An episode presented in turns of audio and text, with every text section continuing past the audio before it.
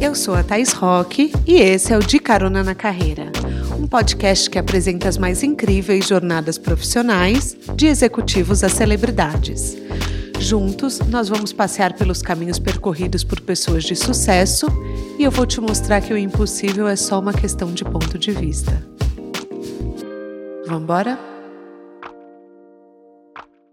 Esse é um episódio que vai para vários públicos. Para quem quer mudar de carreira e não sabe para onde começar, para quem sofre um burnout, para quem está buscando empoderamento, para quem sonha em ser jornalista, para quem sonha em ser influencer. Todas essas coisas são parte da trajetória da Luanda Vieira, que tá aqui comigo hoje. Ai, gente, eu tô cheia de pergunta para ela. Sabe aquelas cenas do Diabo Veste Prada em que falam que a Anne Hathaway tem um emprego dos sonhos de muitas garotas? Pois a Luanda, que era editora de wellness e beleza da Vogue, passava por isso também. Assim como no filme, ela tinha um bom cargo, mas não era o sonho dela. Então criou coragem, se organizou e deixou a revista para apostar na carreira de influenciadora. Já começou com uma agência grande que cuida de um monte de gente bacana. Além disso, criou sua própria consultoria de diversidade um dos temas que se tornou expert durante a passagem pela Condé Nast. Ela chegou a integrar o comitê global da empresa, coisa que ela vai contar daqui a pouco pra gente. Apertem os cintos que a Estrada da Luanda já começou.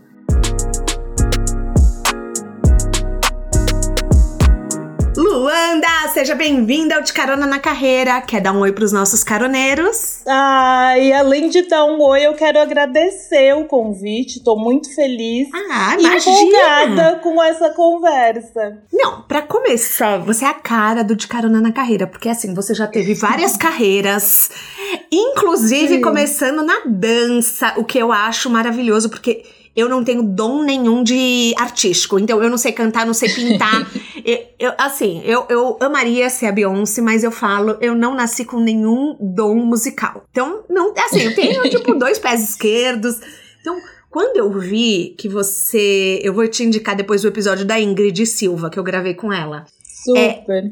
É, é, me conta como que foram tantas transições de carreira. Vamos dar uma geral pro pessoal o que, que você já fez? O que, que você já passou? Olha, é, o balé ele surgiu ali para mim, acho que na maioria da vida das crianças, uhum. né? Que ah, a mãe quer colocar, os pais quer colocar numa atividade física, então eu fazia balé. É, eu cresci fazendo balé, sempre quis ser jornalista, mas eu me apaixonei pelo balé como profissão. Uhum. E aí eu falei, ah, eu, eu preciso viver essa coisa antes, porque o balé tem uma durabilidade, né?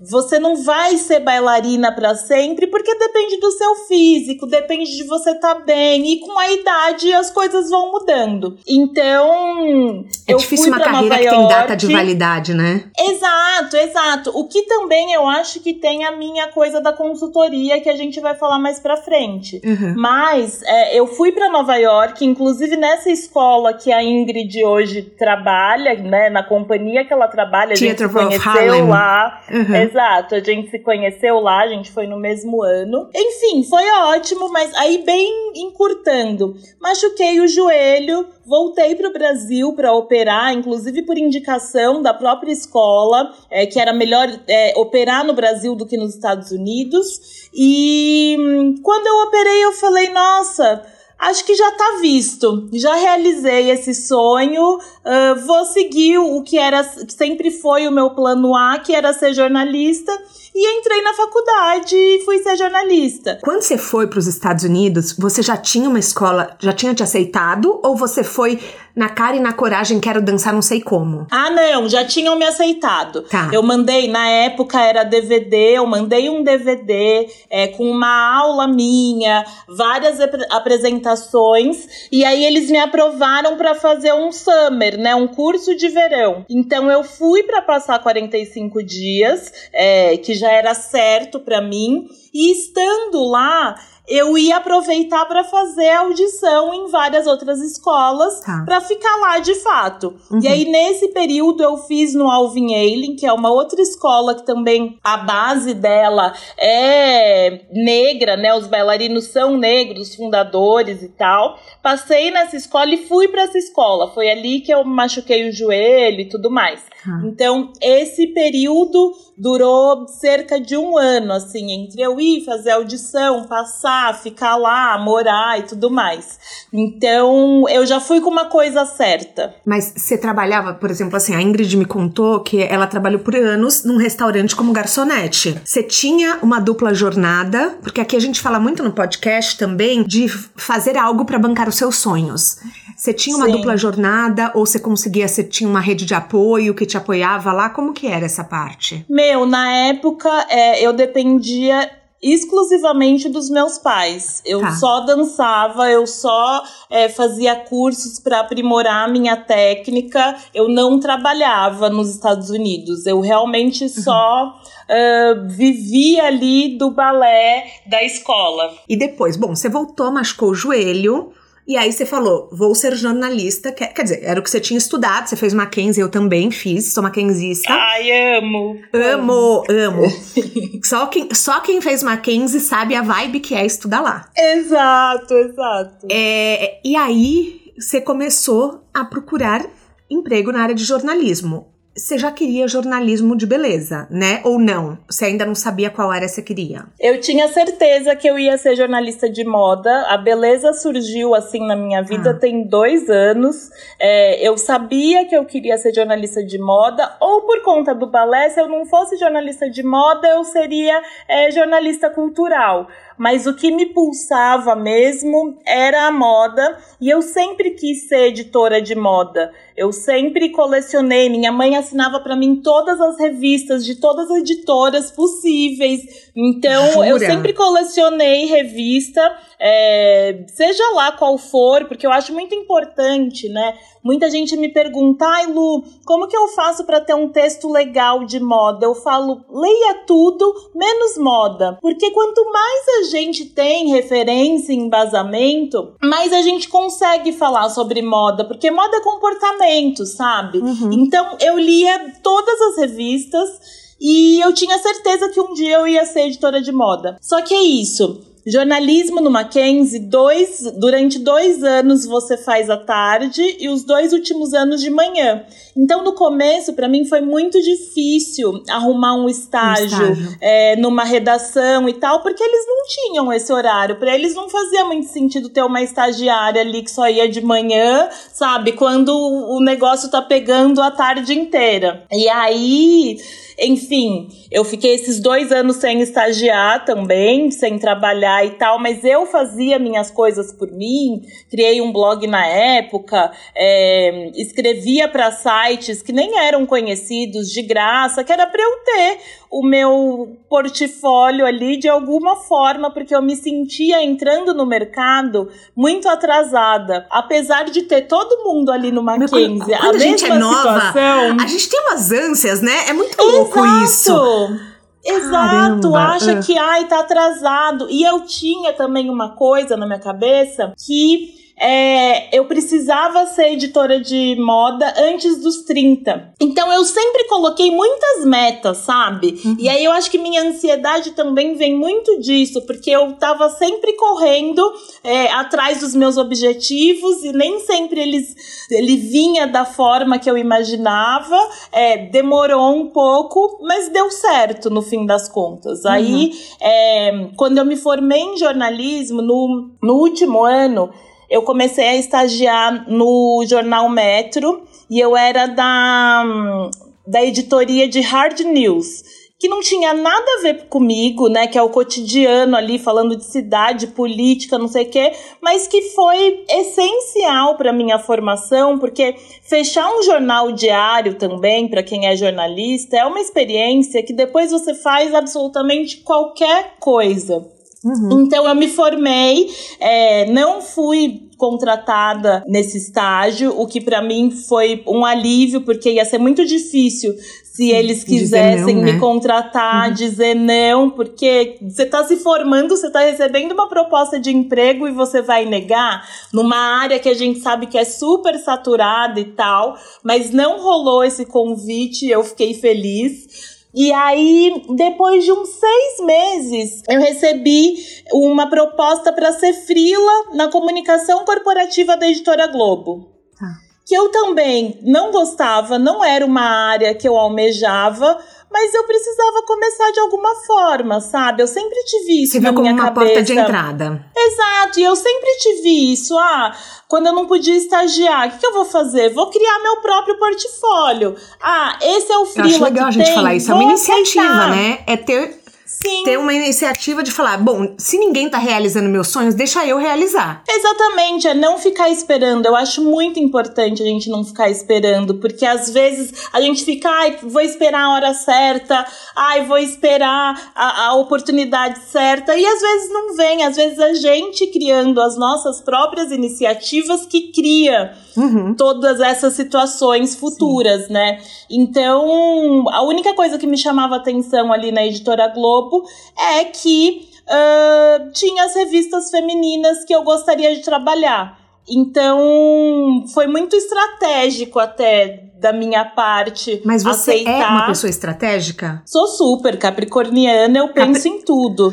Nada capricorniana, que eu um beijo é... pra minha amiga Mica Rocha, que é capri... a capricorniana mais capricorniana que eu conheço. A gente faz no mesmo dia, 14 de janeiro. 14 de janeiro, não acredito! Uhum.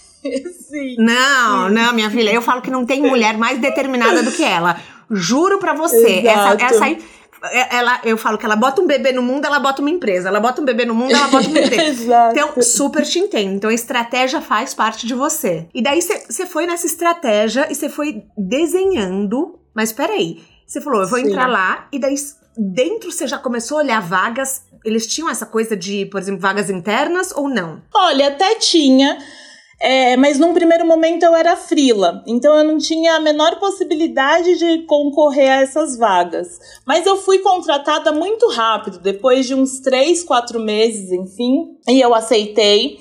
E é, existiu uma coisa ali, porque a, a Vogue e a Glamour, que foram os veículos que eu trabalhei, elas são da editora Globo Condenache. E aí a editora Globo detém os direitos de publicar essas marcas aqui no Brasil. Só que são empresas separadas. Mas a comunicação corporativa, na minha época, isso era, sei lá, 2014, 2015, era junto, era a mesma. Uhum. E ninguém queria fazer a comunicação para Globo Condenache, porque existia uma rincha ali entre as revistas, que é natural do mercado. É uhum. Exatamente. Aí eu falei: ninguém quer, eu quero, não tenho o menor problema.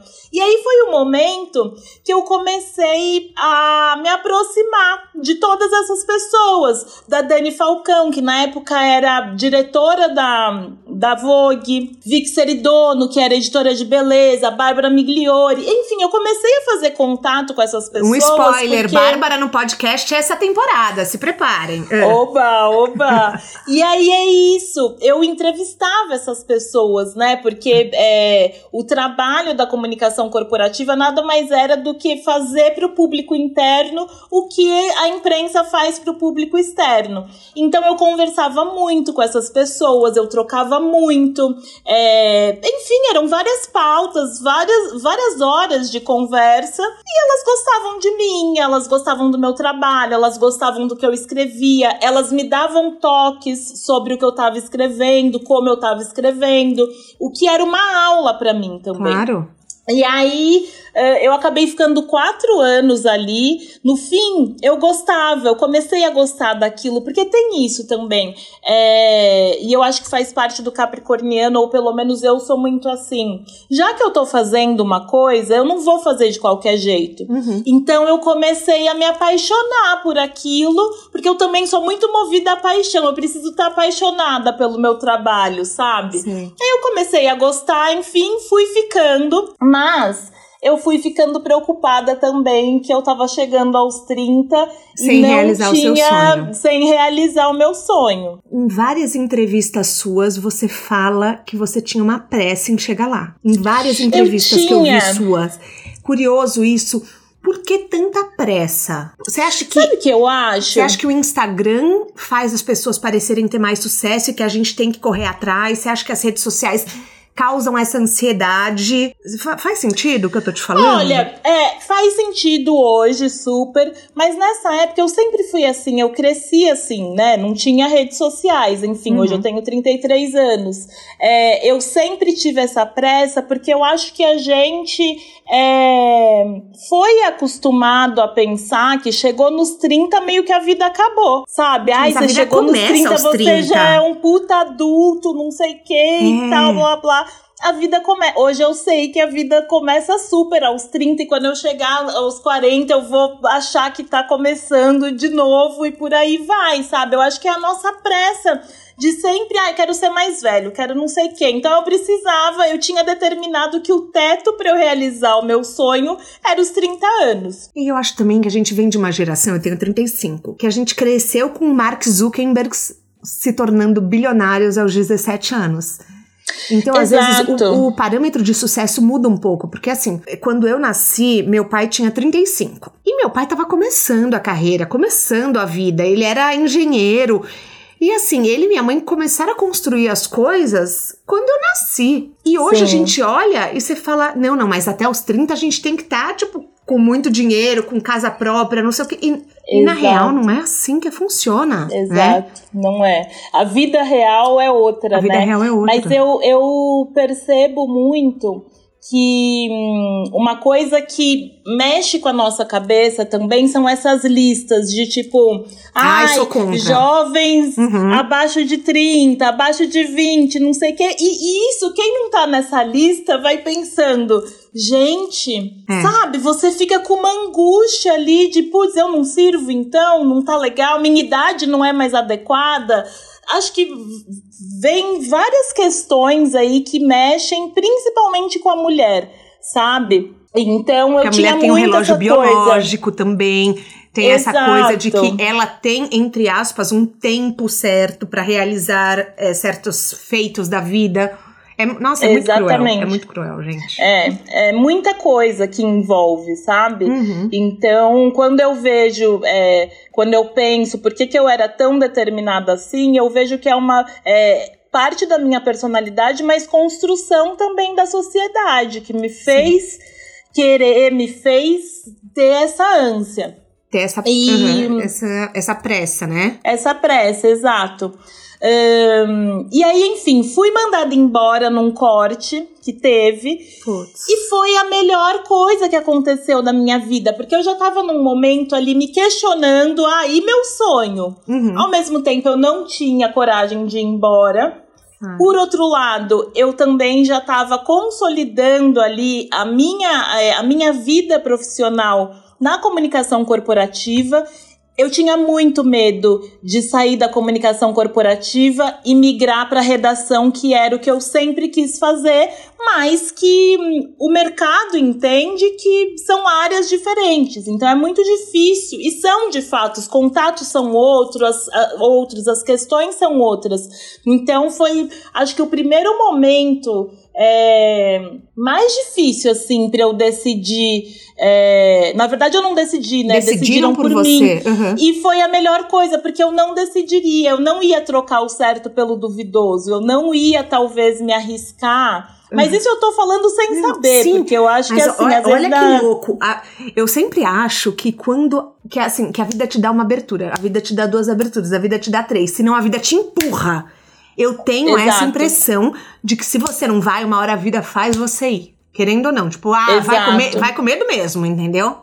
Eu é tenho essa impressão, isso. sabe? Olhando... E eu acho que na minha vida foi sempre assim. No balé uhum. foi o joelho, aí da comunicação para redação foi a demissão. E é isso. Quando eu fui demitida, eu lembro que eu mandei um e-mail. Eu não cheguei a mandar esse e-mail para ninguém da editora Globo. Eu mandei um e-mail para todo mundo que eu tinha contato na Globo Condenaste, falando: gente, foi um prazer. É, fui desligada. Vocês sabem que o meu maior sonho é trabalhar em redação, então saibam que a partir desse momento estou disponível. Não era bem aquele momento, porque tinha uma política na, da empresa que quando você era desligado ou pedia demissão, uhum. você não podia nem colaborar, nem voltar nos próximos seis meses. Ah, é? Mas que estranho é, isso. é, era hum. uma política que tinha ali, não sei se ainda tem. Então, eu fiquei, eu me deixei à disposição Tá. E fui viver minha vida. Na época eu tinha. De,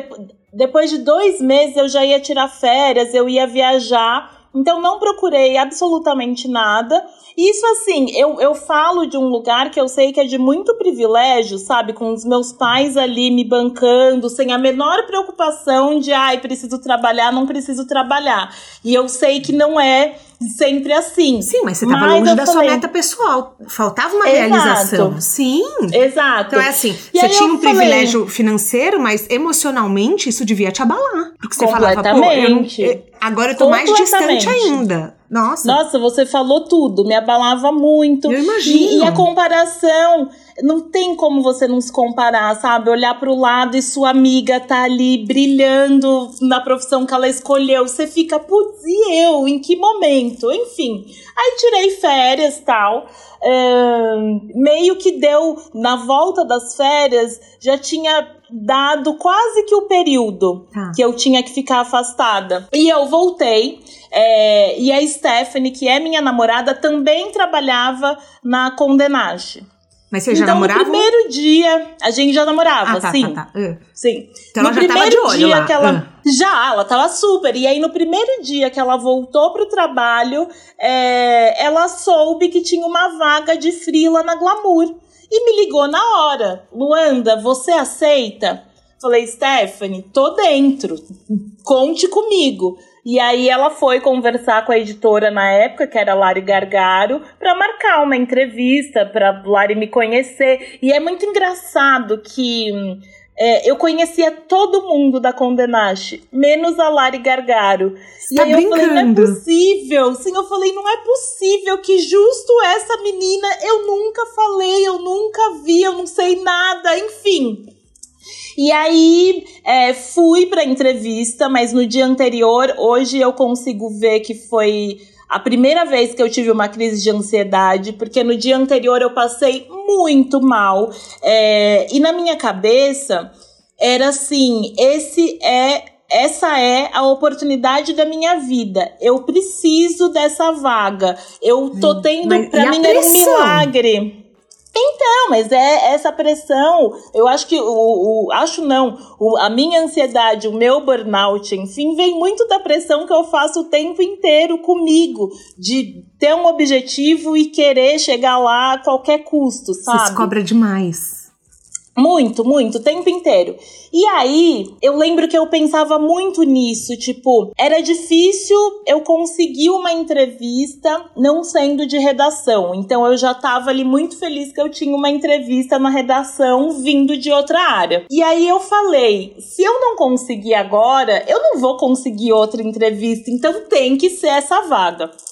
Resumindo, Fui, deu certo. Lari me amou, é, me deu a notícia no mesmo dia à noite, assim. Parece que a vaga já estava até fechada, uhum. mas ela não estava muito satisfeita com a pessoa que ela tinha, que ela ia chamar. E aí eu surgi ali e ela resolveu que seria eu.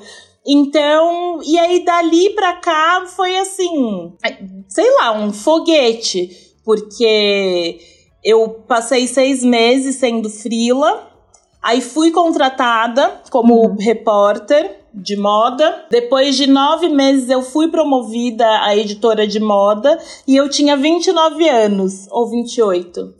29, acho. Então, para mim foi assim, nossa, ufa, respirei aliviada, mas, consegui o nossa, meu objetivo. Nossa, mas foi, foi muito rápido, porque eu sei que a Glamour tem foi. uma equipe super enxuta. É, Hoje não, deve ser mais ainda, mas na época que você trabalhava lá, já era uma equipe enxuta, né? Que eram poucas pessoas. Sim. Assim, é, eu sei que era um lugar que as pessoas idealizavam muito trabalhar. E, e daí me falavam, mas são 15 vagas. As pessoas me falavam. Exato. É, Foi muito, é muito rápido. Pouco, né? é eu trabalhei muito para eu me destacar ali, muito. Hum. Trabalhei muito. Não me orgulho disso, mas me orgulho, tipo, não acho que você tem que ser lá doida ali que mal dorme para ficar trabalhando, mas eu sei que foi o que me trouxe até aqui. Sabe? Hoje Sim. eu tenho um pouco mais de consciência com os meus horários, mas ali no mundo corporativo, da forma que funcionava, eu sabia que eu precisava trabalhar bastante para me destacar e aí eu tive também o quesito sorte, que não tem vaga, obviamente. Então é isso. A diretora da Vogue na época saiu. Quem era minha diretora foi ser diretora da Vogue a redatora-chefe subiu para diretora, a minha editora virou redatora-chefe e eu virei editora de moda. Então a vaga ela veio exatamente onde eu precisava, porque a redatora-chefe, no fim dessa conta, poderia ter saído de qualquer editoria, poderia ter saído de lifestyle, poderia ter saído de beleza, mas ela foi sair justamente da moda. E aí ficou esse gap de editora de moda que veio para mim. Então foi um combo de trabalho mais sorte, sabe? Sim, tipo, sim. porque era uma situação externa que nada tinha a ver com a gente. E não tinha vaga de fato. Então foi uma dança das cadeiras ali que eu acabei, é, depois de tanto ali me esforçar, o meu nome foi cogitado e deu certo eu vi uma entrevista sua, você falando assim, que as pessoas falavam que ia ser difícil por você ser uma mulher negra, que você ia ter que se esforçar muito mais, mas que chegou um momento que você falou assim: tá, mas não tá sendo tão difícil eu conquistar minhas coisas. Só que eu, olhando de fora, custou a sua saúde mental, né? Custou, custou a sua saúde física. Exato. Como que é hoje? Porque hoje você é empreendedora. Eu já falei na abertura Sim. que hoje você é influenciadora e tem uma consultoria de diversidade. Como que é hoje você não se chegar ao seu limite? Depois disso, enfim, eu mudei de revista, fui para Vogue, foi quando eu mudei da moda para beleza, que era uma área que eu nunca pensei, mas que pela minha saúde mental eu achava importante eu mudar um pouco e trabalhar com uma coisa que não era o meu sonho, uhum. para eu poder respirar de fato. E aí, enfim, depois de um ano tive burnout, saí e hoje é, eu controlo isso porque eu não quero passar pela situação que eu passei de não conseguir levantar da cama, sabe? De paralisar. Então, o que eu que tenho. você sentia quando você teve o burnout? Vamos falar para os caroneiros, porque muita gente pode estar passando e não sabe que é um burnout. Olha, é, eu nunca me esqueço que era uma quarta-feira e eu lembro que eu falei para minha repórter assim: "Olha, eu tô sentindo que meu corpo não vai chegar até sexta-feira. Eu senti uma exaustão extrema que eu nunca tinha sentido. Eu sentia, eu sentia que realmente meu corpo ia desligar. E aí nessa madrugada, falei isso, nessa madrugada eu acordei muito assustada e eu tinha uma sensação como se é, meu coração parasse e voltasse. Eu falava para minha terapeuta na época que era uma sensação como se estivesse me ligando na tomada e desligando, sabe? Então era uma exaustão que eu não tinha o que fazer, né? fugia do meu controle. Foi um negócio assim e era super mental. Eu, eu chegava a mensagem para mim no WhatsApp, eu começava a tremer, a suar, eu passava mal. Então eu comecei a detectar nisso que tinha alguma coisa muito estranha com o meu corpo. Uhum. E quando eu tive a crise no dia seguinte, eu falei com a minha psicóloga é, e ela falou: Lu, isso daí, o que você tá me descrevendo é um burnout. Então eu acho muito importante a ajuda de um profissional, né, para poder falar pra gente, porque até então, sei lá, eu achava que eu tava passando mal, eu nunca eu nunca tinha relacionado aquilo que eu tava sentindo a um burnout. Eu sempre falo de uma Fashion Week que eu tava cobrindo em Londres, dois anos antes do burnout, que eu tive essa mesma sensação a semana inteira de Fashion Week, mas eu respirava fundo e eu falava, não, preciso terminar. Eu achava que era uma coisa com a temperatura, eu não sei, eu pensava em tudo, em tudo menos, menos no estafa mental, uhum. sabe? Menos no burnout. Mas eu acho que é uma coisa que vem também com autoconhecimento. Você entender o seu corpo. Na época, eu não entendia. Na época, eu simplesmente só queria trabalhar, eu mal cuidava de mim, sabe? Uhum. Então, acho que veio com um amadurecimento também, Você conseguir não se ouvia, entender. Né? É, exato, eu queria chegar no meu objetivo, num, independente de qualquer coisa. E aí é isso, hoje em dia, eu acho que essa palavra é perfeita. Hoje em dia eu ouço o meu corpo, eu não vou além do que eu sei que pode me prejudicar. Ainda pago pela minha saúde mental, porque, enfim, ainda tô me recuperando. Uhum. Eu acredito, inclusive, eu virei empreendedora, né, durante a pandemia, é, quando a gente ainda estava fechado.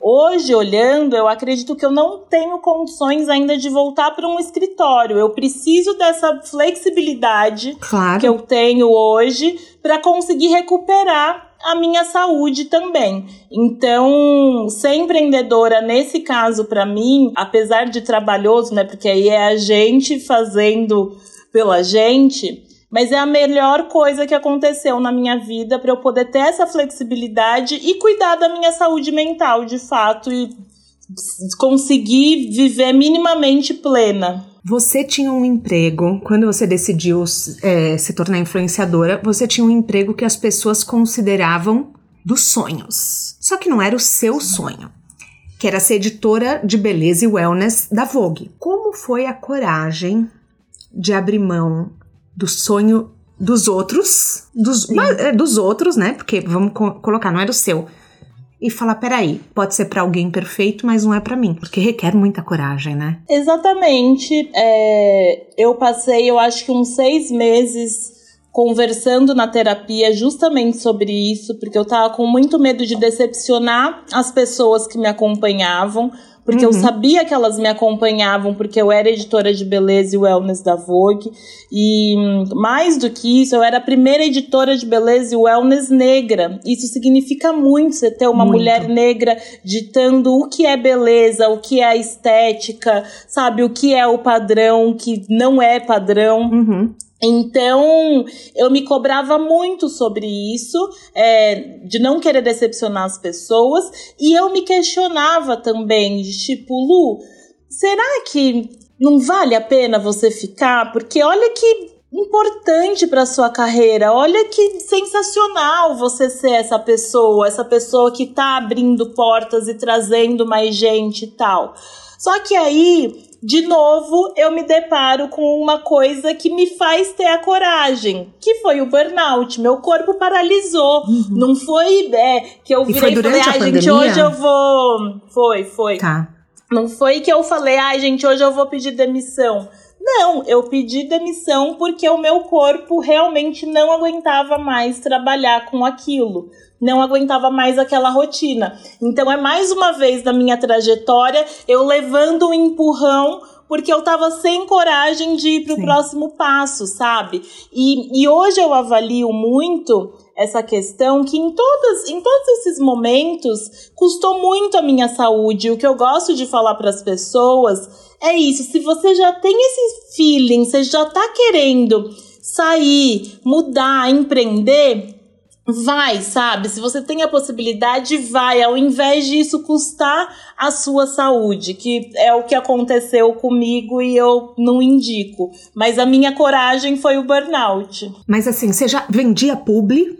Porque você se tornou influenciadora. Você já vendia publi ou era uma vontade que você tinha de se tornar influenciador ou você já era em paralelo? Não, eu não podia por conta do meu contrato. Ah, tá. É, e o que me deixava um pouco, um pouco não muito angustiada é que eu recebia muitos orçamentos. Então eu via que existia uma vida fora no mercado me querendo que eu uhum. não podia fazer. Ah, você recebia pedido de orçamento, pedido, que Isso, as pessoas queriam saber o seu valor. Uhum. Ah, tá. Exato, exato. É, então eu via que tinha demanda. Se aquilo ia fechar ou não é outra história, mas eu via que existia uma demanda.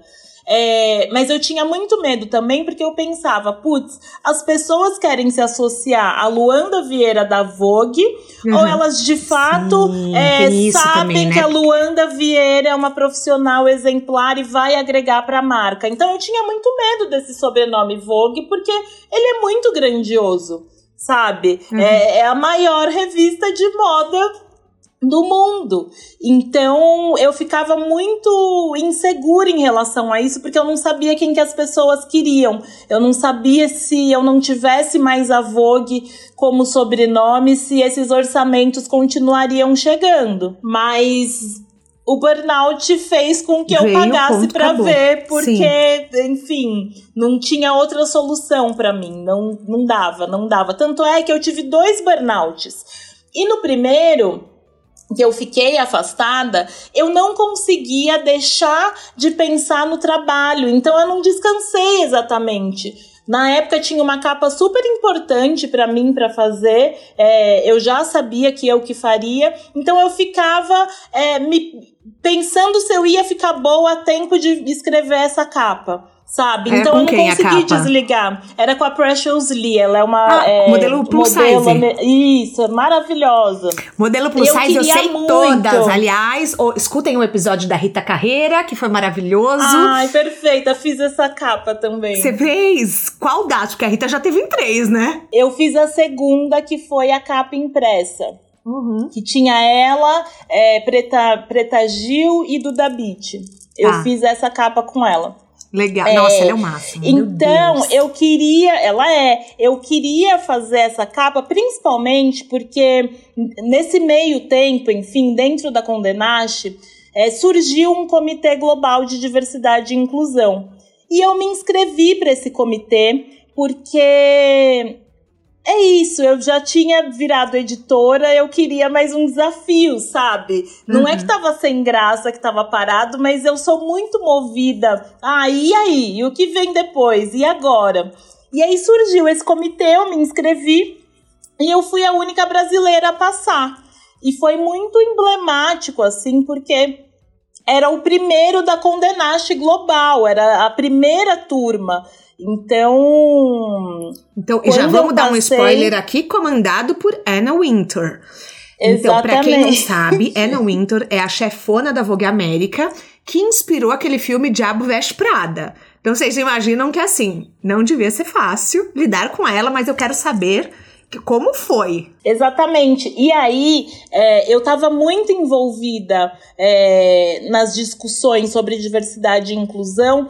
E eu acho muito importante falar que, ai, ah, Lu, mas você é negra, você sabe sobre esses temas. Não, eu não sei, eu preciso estudar, uhum. sabe? Eu sei o que eu passo no dia a dia, enfim. É, mas ações, hum, formas para mudar o mercado precisa ser estudado. Então era um desafio ali para mim, porque era uma novidade, era uma coisa que eu ia aprender é, junto com 20 pessoas do mundo inteiro que para mim era assim, que demais. E é isso, a Não Intor era a head desse, desse comitê. Então era muita coisa, sabe, envolvida ali. Sim. E aí, enfim, falando do burnout, eu queria é, me reestabelecer, então eu não consegui descansar no primeiro burnout. Voltei, fiz a capa, entreguei a capa, tive o burnout de novo. Aí foi o momento que eu falei: não, Chega. não dá. Uhum. Chega, não dá mais, tal. E enfim, pedi demissão. Eu lembro que eu já pedi demissão, já sabendo pra agência que eu ia, que é a MAP. MAP. Que, Beijo, Theo! Meu grande ah, amigo que ai, trabalha na MAP. Óbvio. Então, quando eu fiz o meu post anunciando a minha saída, que também foi super estratégico, foi um post, é, era um card dizendo assim, e no meu Instagram, quando eu faço card com alguma frase, alguma pensata, isso vai muito bem. Então eu sabia que era um formato que as pessoas iam parar para ver. Uhum. Exato.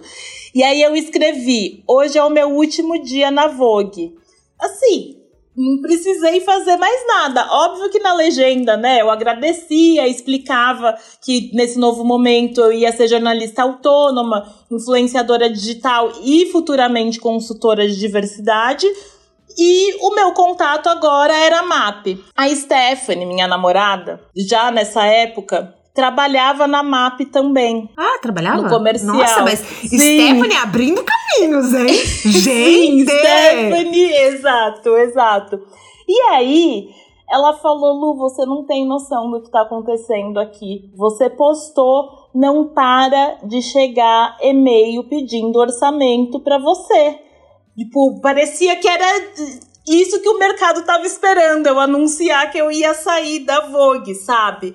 E aí eu falei, Stephanie, aquilo me deu muito alívio também, de novo. Chegar ao orçamento não significa absolutamente nada, não significa que vai fechar. Mas o fato de você saber que Sim. o mercado tá interessado já dá um, um alívio. Então, o meu último dia na Vogue foi também o meu primeiro dia, assim, super aliviada, sabendo que o lado influenciadora daria super certo, né? E, enfim, aí eu fui super. É, nem deu tanto tempo assim para eu ficar com medo por isso, porque a resposta foi muito imediata. E eu já saí da Vogue, é isso, a estratégia tá sempre ali. Eu já saí na Vogue com algumas marcas conversadas, ah. é, tipo, ai, é, vai ser o primeiro publi da Lu, já com coisas fechadas, porque eu também precisava me sentir segura, pelo menos ali por dois, três meses. Mas o primeiro contato que eu tive com o mercado de influência foi muito, foi muito bom, foi tudo muito receptivo. Então não deu tanto tempo de eu ter medo ali. Agora, hoje em dia, é, isso vai, vai fazer um ano uhum. que eu saí, enfim. Hoje em dia, as coisas continuam dando certo, mas uhum. eu tenho que saber lidar com essa ansiedade de que, tipo, tem mês que não vai ter nenhum orçamento, sabe? E tá tudo bem. E como lidar com isso? Porque eu, eu vou te falar uma coisa. É, eu tenho uma consultoria de carreira e é daí que vem o meu maior é, ganha-pão. O podcast às vezes fecha, Sim. às vezes não fecha. Tem meses que vem assim, um monte de marca perguntar e não fecha nenhuma. É. Aí tem é. mês que vem uma marca perguntar e essa marca fecha três meses. E daí eu falo, Exato. gente. É, é, é, desesperador, né? Porque eu imagino, pra, pra, quem tem ansiedade, que eu também tenho, é ficar. Você tem um comercial ativo? A MAP é um comercial ativo? Super, super. Tá, então isso me deixa mais tranquila tá. também. Uhum. E aí, é, desde que eu saí, eu sabia que eu queria trabalhar com consultoria de diversidade e inclusão, porque eu sabia que era muito rico e único e exclusivo que eu aprendi ali nesse comitê global, sabe? Uhum, é, pouquíssimas pessoas tiveram esse acesso, enfim. Então eu já saí falando pra MAP, a MAP, o que, que você quer, né? Quando eles sentaram comigo, o que, que você quer? Ah, eu quero ser influenciadora de moda, beleza, wellness e quero ser consultora, além de continuar sendo jornalista, né? Uhum. Só que aí o jornalismo eu toco sozinha, não passa pela MAP. Então, eles passaram 10 meses formatando uma consultoria para mim que só foi dar certo mês passado. Então é super como assim, recente. Formatando? Como que era? Formatando como seria, quais seriam os tópicos, uh, se para toda empresa é a mesma consultoria ou não. A gente foi entendendo, porque em relação à diversidade e inclusão, as empresas elas não tão, elas não partem do mesmo lugar, sabe? Tem gente que sabe o básico já, que sei lá, é o racismo estrutural, e tem gente que já passou disso e precisa de uma coisa mais, tá, e agora? Eu quero agir de fato. O que, que eu faço para ser uma, empre uma empresa mais é, diversa e uhum. inclusiva e enfim. Então a gente foi entendendo quais eram os formatos, porque eu entendia que é isso, para cada cliente seria de uma forma, sabe? Para você ter ideia, hoje tem marca que me contrata é, como consultora de diversidade e inclusão para falar da minha trajetória. Porque aí na minha trajetória é, seria a mesma coisa que eu tô te falando aqui, mas aí eu consigo incluir na minha trajetória quais foram os momentos que eu entendi que eu esbarrei com a minha raça sabe? Então depende muito. Hoje, a, a, primeira que aconteceu oficialmente, né, comigo recebendo, foi com a Arezo, que é a que eu faço hoje em dia. E a Arezzo já partiu de um lugar que não seria o lugar que eu partiria para uma empresa que não sabe absolutamente nada sobre diversidade. O primeiro talk com eles foi sobre black money e consumidores negros. Então, assim, eles já estão bem avançados na discussão, eles estão de fato nesse momento que eu falei de, putz, a gente já sabe que é urgente e necessário, mas o que, que a gente faz de fato? Uhum. Então eu passei 10 meses é, sabendo que eu queria muito ser consultora, mas aguardando o momento. Eu sabia que é, eu, enfim, ia acontecer, mas que eu precisava ter paciência, não ia sair do nada e ai, pronto, agora Luanda é consultora. Eu precisava formatar ali os meus cases, mesmo dentro da Condenache, conversar muito com as pessoas para elas entenderem, né, é, tudo isso, porque não necessariamente elas sabiam, elas sabiam que eu era uma jornalista de moda e beleza, mas uhum. elas não sabiam exatamente que eu tinha essa expertise, que eu estava estudando sobre diversidade e inclusão. Então foi um processo de construção ali, de novo, muito estratégico também, que eu já que sabia que isso eu queria. Suas redes também, né? Exato, que eu já sabia que eu queria, mas eu tive que me adaptar a uma nova realidade que era de fazer esse networking, de contar para as pessoas essa minha outra faceta e ter paciência para fazer a coisa rolar. É o que eu me vejo fazendo no futuro. Hoje se atende empresas, para, assim, para o caroneiro que está ouvindo, você atende empresas voltadas para moda e beleza? Ou você atende? Como que é? Ou seu público é Não, amplo? É, eu comecei pensando em moda e beleza, porque também é um outro diferencial. A Arezo, por exemplo, ela queria muito que fosse eu, porque existem várias consultorias de diversidade e inclusão. É verdade. Mas ela queria muito que fosse eu, porque eu sei exatamente qual é o trabalho deles, sabe? Eu sou desse mercado, eu sei quais são os processos. Então eles queriam alguém que falasse ali de igual para igual, alguém que não ia fantasiar, alguém que soubesse qual é a realidade do mercado e o que precisa ser feito de fato. Então, esse é o lugar que eu me sinto mais confortável, com certeza. Mas existem outras empresas de outros segmentos, tipo lifestyle, que me contratam, tipo a Freixenet. Estou uhum. fazendo consultoria com a Freixenet também, e aí é um outro lugar, é uma coisa. É, geral, falando, começando aí desse básico, mas enfim, a ideia inicial era que fosse moda e beleza, mas depois eu vi que dava para expandir. Porque rola um medo, né? Eu, eu vi que quando você abriu a consultoria, você abriu para os seus seguidores, eu achei muito honesto isso, você falar que você estava com medo de enfrentar Morrendo. uma nova carreira. E eu acho importante a gente falar isso porque apesar de ser um tema que você já estudava dentro da Condenaste é assim, você entrar em outra cultura, outras dinâmicas de poder, você não sabe como funciona a empresa. Então é, é você se adaptar a, ao mundo. Cada empresa é um mundo novo, né? E, Sim. E assim, que sua mãe te ligou e falou: para de falar que você tá com medo. E você falou, mas eu tô Exato. com medo. E eu achei Exato. isso. Eu, é, a gente abraçar a nossa vulnerabilidade, eu tenho a impressão que nos torna muito mais fortes, né? Sim, é, fortes e humanos, e humanas, ali. Eu, como é. eu tenho essa coisa é, da influência também, eu não posso é, negar. E como eu falo muito sobre saúde mental uhum. no meu Instagram, eu não posso negar que eu tô com medo, eu não posso só comemorar. Sabe, Sim. comemorei muito, mas eu tava morrendo de medo, e principalmente porque eu comecei com uma gigante do mercado.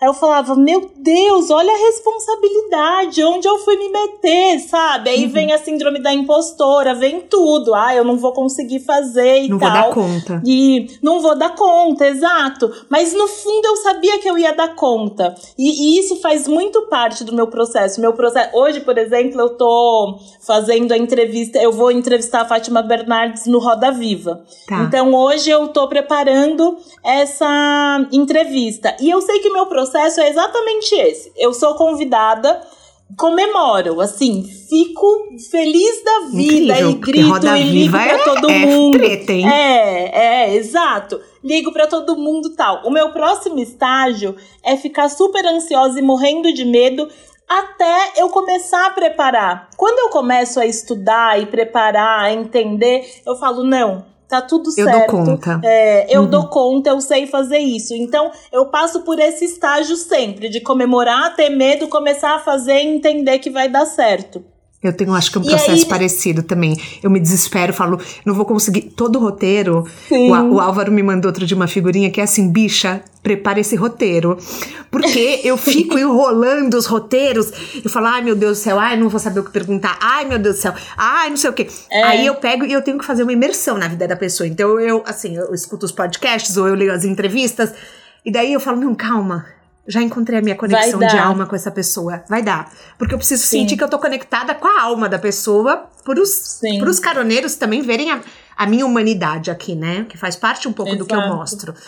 E, e aí, eu, nossa, eu te entendo tanto, porque daí eu falo, tá bom, eu domino isso. Ufa, quer dizer que eu não sou tão Sim. ruim.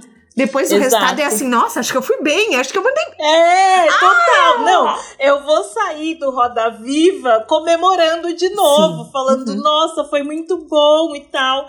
E, mas eu acho que é muito importante também, quando eu olho para minha trajetória, assim, e a gente falando, eu acho que é muito importante ter esses picos de segurança e insegurança, sabe? Que eu acho que era uma coisa que eu sentia muito quando eu era bailarina no palco. Quando a gente estava muito segura do que a gente ia fazer, geralmente era a pior apresentação que a gente tinha. Jura? Porque você precisa um pouco do medo. Sim, você precisa um pouco do medo para você se movimentar, nem que seja um pouquinho só. Se você vai muito sem medo, pelo menos era o que acontecia comigo e com as minhas amigas no balé e eu carrego na vida, pra vida, é isso. Eram os dias que os imprevistos aconteciam e você não estava preparada para lidar com aquilo, sabe? Porque você tava Sim. zero alerta, você tava muito confortável. Então eu acho que o medo, essa insegurança misturada com segurança, dá certo. É, eu acho que também o, o medo te traz uma atenção plena, né? Você fala. Isso! Eu, eu, eu não posso errar. De, deixa eu prestar atenção em cada movimento, deixa eu estar, assim, de, de, cada passo que você vai fazer, em cada palavra que você vai falar. Eu acho que tem muito Exato. isso também. Quem está nos ouvindo e sonha em ser influenciador, como é que faz? O que, que você sugeriria? Olha, foi uma a primeira coisa que a minha empresária Amanda Gominho me falou e o que eu já acreditava muito enquanto jornalista, que era o que me destacava também na redação e com os leitores, é, seja verdadeiro, sabe? As pessoas gostam da verdade. Entende? As Olha pessoas Anitta, se identificam com a é verdade. Super, é. Uhum. Exato. É, eu tenho várias influenciadoras que eu admiro muito, mas que para mim não faz o menor sentido fazer o mesmo conteúdo, sabe? Porque eu sei que para mim não funciona, não é verdadeiro para mim. Eu acho incrível o roteiro delas, eu acho incrível a entrega, admiro, mas se eu for transferir aquilo para minha realidade, o meu seguidor vai falar: nossa, a Luanda pirou, não existe uma conexão. Então, eu acho que a maior dica é seja verdadeiro e faça do seu jeito, com a sua essência, que isso chega tanto nos seguidores quanto nas marcas, sabe? Então, Sim. é a verdade sempre. Às vezes você fica 24 horas sem postar? Meu, no fim de semana, geralmente, sabia? Chega sexta-feira, não posto. No feed, nos stories é mais difícil. Mas às vezes não tem o que postar e vai fazer o quê? Não dá para ficar inventando também. Mas sabe? você se cobra de estar todo dia? Meu, no começo eu me cobrava e eu entendi que isso ia fazer mal para minha saúde mental. Então, e me comparava muito, falava: "Nossa, olha, fulana tá ali produzindo conteúdo a semana inteira e uma mega produção e tudo mais, eu não vou fazer isso?". Não, não vou fazer porque eu não tenho saúde mental para isso e tá tudo bem. Óbvio que existe uma preocupação com o engajamento, porque nem todas as marcas entendem hoje em dia que não é só sobre número. E eu sei muito que, que a minha imagem é muito sobre um posicionamento para a marca. O meu uhum. número não significa nada, sabe? Eu Sim. sei que é importante é, ter a Luanda numa marca, ter a Luanda, que é uma mulher negra e circula pelo luxo, eu sei que é importante para a marca. Então, eu acho que talvez eu fique um pouco mais relaxada em relação a isso, a não, ah, se eu não quiser postar hoje, eu não vou postar, porque eu sei porque as marcas me contratam, uhum. sabe? Então, acho que é muito também de você saber saber quem que, que você é pro mercado. Pro mercado. Entende? Entendi. É. E hoje você fala de é, saúde mental, você fala de wellness, de beleza, você fala de moda. Como que você entendeu o que as suas Barbies, que são as suas seguidoras, o que elas gostavam? É por tentativa e erro? Ou porque eu, eu ouvi algumas entrevistas suas falando, ah, o público da Glamour é assim, o público da Vogue é assado. Como você entendeu o seu público? Olha, eu acho que eu tenho um mix. É, do público que me acompanhava na Glamour e me acompanhava muito por esse backstage da moda. Uhum. Depois eu tenho é, a seguidora que chegou porque essa mulher é editora de beleza e wellness da Vogue e é independente de gostar de mim ou não, mas queria saber o que eu fazia, sabe? E hoje eu sinto que o meu público, que foi bem na minha transição mesmo, ele tá afim da saúde mental. Porque a moda, eu já entrego a moda ali diariamente, porque eu sou essa pessoa que gosta de moda e tô sempre montada ali da minha forma e tal, só uso tênis, nananana. O skincare também tá sempre na minha rotina. Mas eu entendi que realmente o que as pessoas queriam de mim era alguém falando sobre saúde mental sabe? Que também não é todo dia que eu falo, porque não é todo dia que eu tô bem para falar sobre uhum. saúde mental, mas é, eu acho que é realmente uma tentativa e entendendo é, e vendo o que, que tem retorno. Uh, às vezes eu falo alguma coisa, essa semana eu falei, ai gente, tava aqui há um tempão pensando em falar um oi para vocês e eu não tinha, eu não tenho absolutamente nada para falar, mas mesmo assim eu vim aqui falar isso porque eu fico pensando, pensando, pensando e no fim eu não tenho nada na cabeça. E eu falei isso super despretensiosamente. Lotou minha DM é, de gente falando, Lu, eu sou ansiosa assim também. Porque eu nem tinha me tocado que o que eu tava passando era ali era uma coisa de ansiedade. Uhum. E aí as pessoas começaram a me mandar e falar, Lu, eu sou assim também. Nossa, que bom, porque aí tem muita a coisa do espelhamento, né? Que bom que a Barbie também é assim, que bom que você é assim e eu também sou. E aí, nesses momentos vão surgindo pautas para mim. Eu vou entendendo o que, que as pessoas querem de fato que eu fale, sabe? Então acho que é muito da troca também com os seguidores ali. É, você fala, eu já vi alguns, até publi seus, que você fala de síndrome da impostora, né?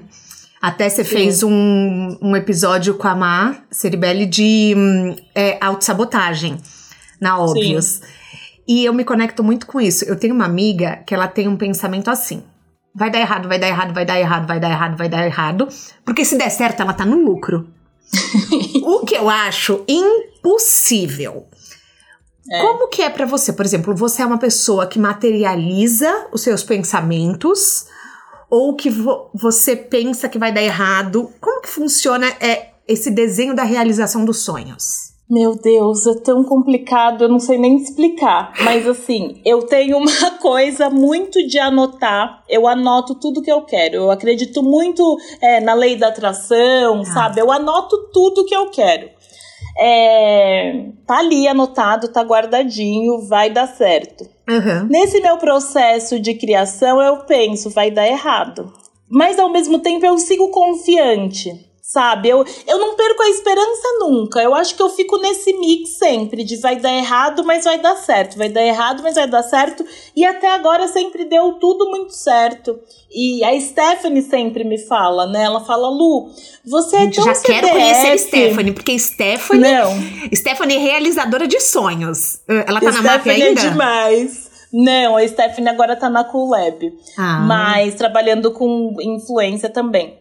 É, mas a Stephanie sempre me fala assim: é, ela me põe na terra, sabe? Ela me dá um chacoalhão e fala: Lu, sempre que você pega uma coisa para fazer, você não faz meia boca. Você vai lá, você se aprofunda naquilo, você estuda. Porque eu tenho uma coisa também que eu não quero passar vergonha, sabe? Acho que ninguém quer, mas Não, eu mas- tenho um mas medo de tem gente passar que vai na cara vergonha. na coragem, tá? É, sim, tem gente que vai freestyle e eu não sou essa pessoa. Inclusive, eu já tratei muito na terapia sobre não ser essa pessoa freestyle, sabe? Às vezes eu me sinto muito calculada, mas é a forma que eu me sinto bem, profissionalmente falando. Eu né? entendo, porque eu E sou é super isso. metódica. Então, eu, eu não É. sei. Eu, eu nunca conseguiria ligar uma entrevista e começar sem fazer o roteiro. Exato, exato. E você sabe que a Gigi, Gigi Romani, que era minha editora, ela é completamente o oposto. Ela chega, ela senta e ela puxa um papo e começa e vai. Quando você vê, a entrevista já acabou e foi maravilhosa.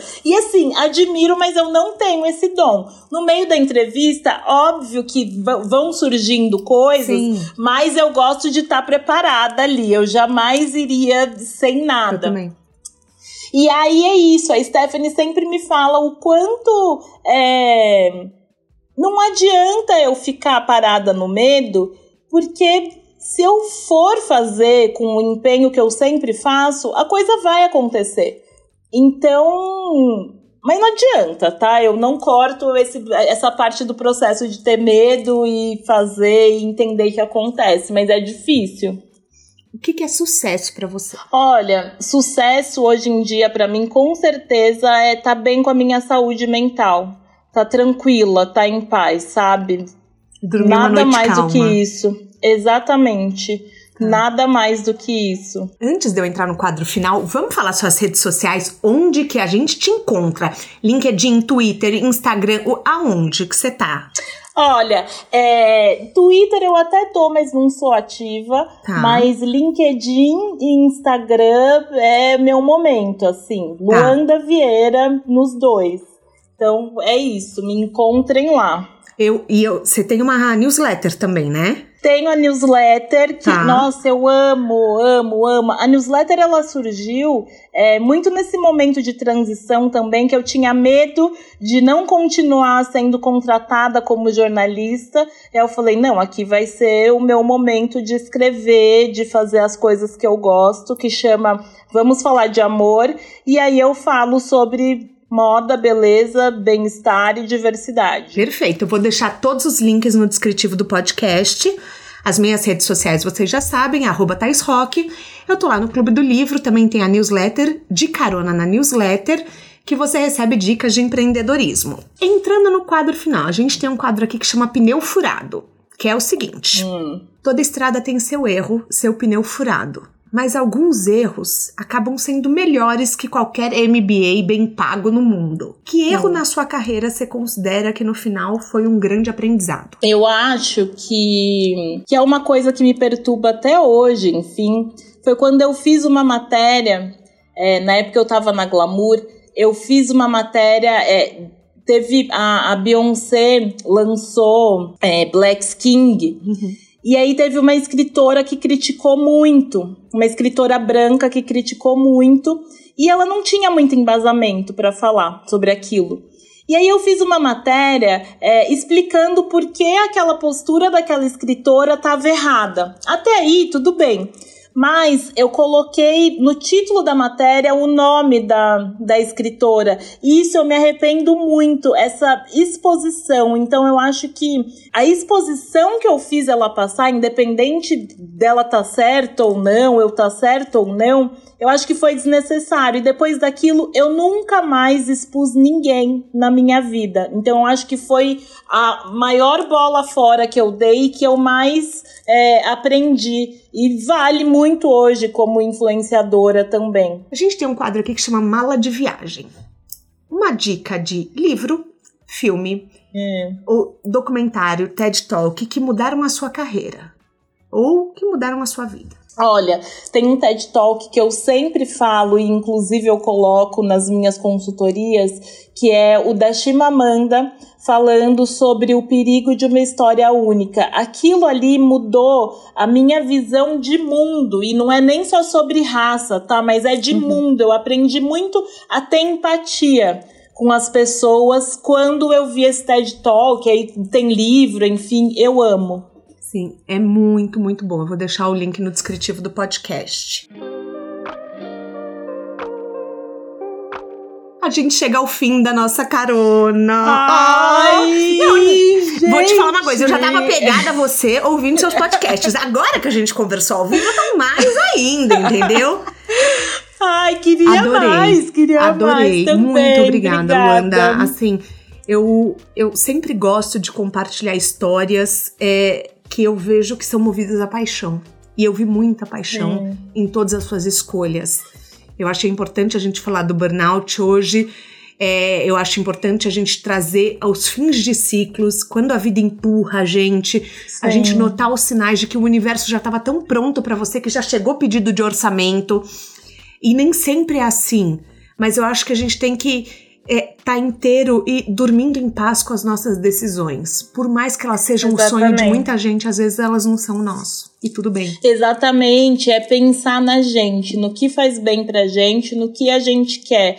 O outro que lide com as coisas dele, né? É muito difícil a gente aprender isso, mas no fim das contas não é egoísmo você pensar no que te faz bem. Óbvio que se você não for acabar com a vida de ninguém, né? A gente tá falando sim. aqui de uma mudança de rota, enfim, é pensar na gente. É, a gente chega ao fim dessa carona. E se você chegou até aqui e gostou do tema de hoje, tem um episódio que me veio à mente quando a gente gravou, que é o do Thiago Teodoro, que trabalhou na Capricho e depois virou influencer. Eu gosto muito do Thiago e ele também trouxe dicas legais. Eu também quero dar dica do episódio da Bielo Pereira, que a gente fala sobre diversidade e uma construção de empresas e locais mais diversos. O De Carona na Carreira tem a consultoria de conteúdo do Álvaro Leme, a supervisão do José Newton Fonseca, a sonoplastia e edição do Felipe Dantas e a identidade visual do João Maganin. Todas as dicas que a gente abordou até aqui estão na plataforma, no descritivo que você nos escuta. Bora lá no Instagram falar mais sobre o episódio de hoje. A gente volta na próxima semana com mais um de Carona na Carreira. Um beijo grande.